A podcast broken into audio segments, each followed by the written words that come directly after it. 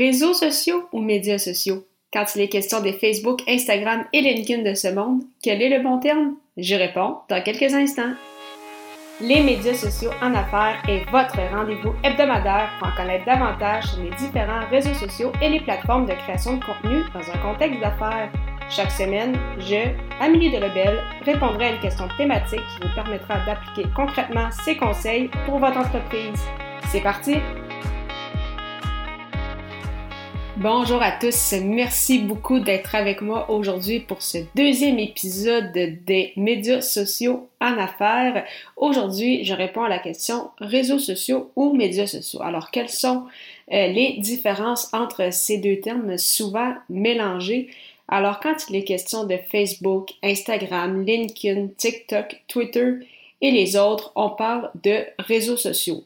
Quand on, pourquoi on dit réseaux sociaux? En fait, c'est euh, les réseaux sociaux, ce sont des endroits où des liens se créent entre des individus et ou des organisations. Donc, que ce soit des organisations sportives, euh, des entreprises, il y a également des groupes, euh, dont sur Facebook et LinkedIn. Donc, c'est vraiment là où les gens vont discuter, bâtir des relations, créer des liens.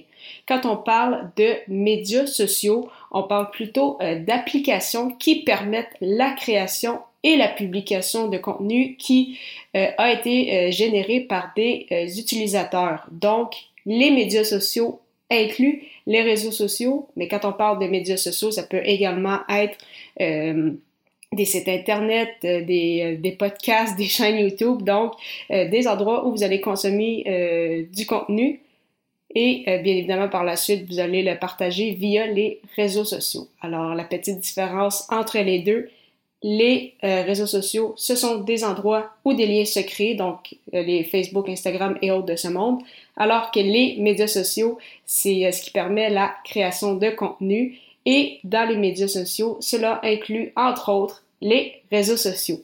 Donc en espérant que cet épisode vous ait permis d'y voir un peu plus, un peu plus clair à ce, à ce niveau.